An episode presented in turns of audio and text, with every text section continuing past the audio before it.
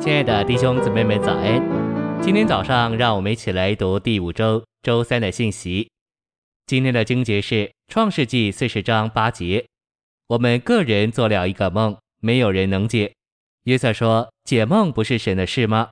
请你们将梦告诉我。”四十一章十六节，约瑟回答法老说：“这不在于我，神必将平安的话回答法老。”晨星喂养。约瑟与司酒长和司膳长一同被监禁，司酒长和司膳长无法领会他们的梦，但约瑟能解梦。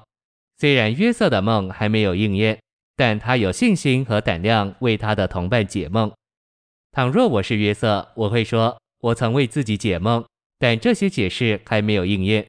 即使我确知梦的意义，我也没有把握告诉他们，因为我不知道我的解释会不会应验。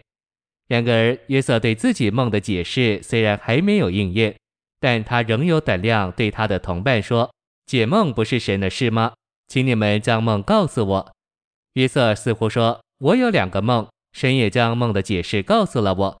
虽然这些解释还没有应验，但我仍相信，我有信心为你们解梦。”信息选读：我们该照着意象说话，过于照着意象的应验说话。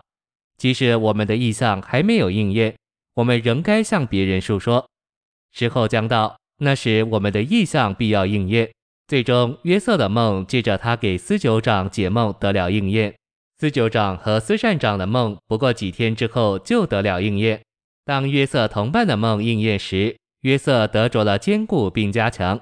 倘若我是约瑟，我定然会得着鼓励。约瑟的说话不仅使他从监狱中得释放。并且把他引到宝座，约瑟把自己收到宝座上去。他是直接借着为法老解梦得着了权柄。倘若我是为法老解梦的人，我会非常小心，唯恐法老问起我自己的梦。然而约瑟放胆说话，为法老解梦，就借着说话得着了权柄。你越说没有资格，越说你在监狱中，就越留在监狱中；但你越说话，就越得释放。给约瑟权柄的就是说话，他的说话不仅使他登宝座，也使他得着权柄治理全地。你越说话，就越有权柄。释放和权柄都是借着说话而来。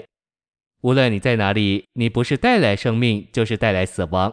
对司酒长而言，约瑟带来生命，在司酒长的梦里，我们看见满了生命的葡萄树；但对司膳长而言，约瑟带来死亡。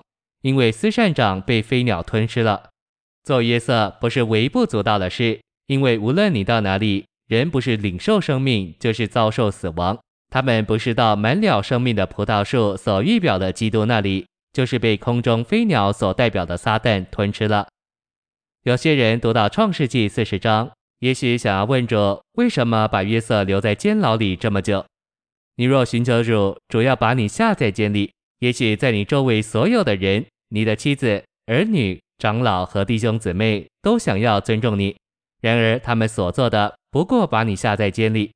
我们对此无话可说。没有监牢，我们无法登宝座。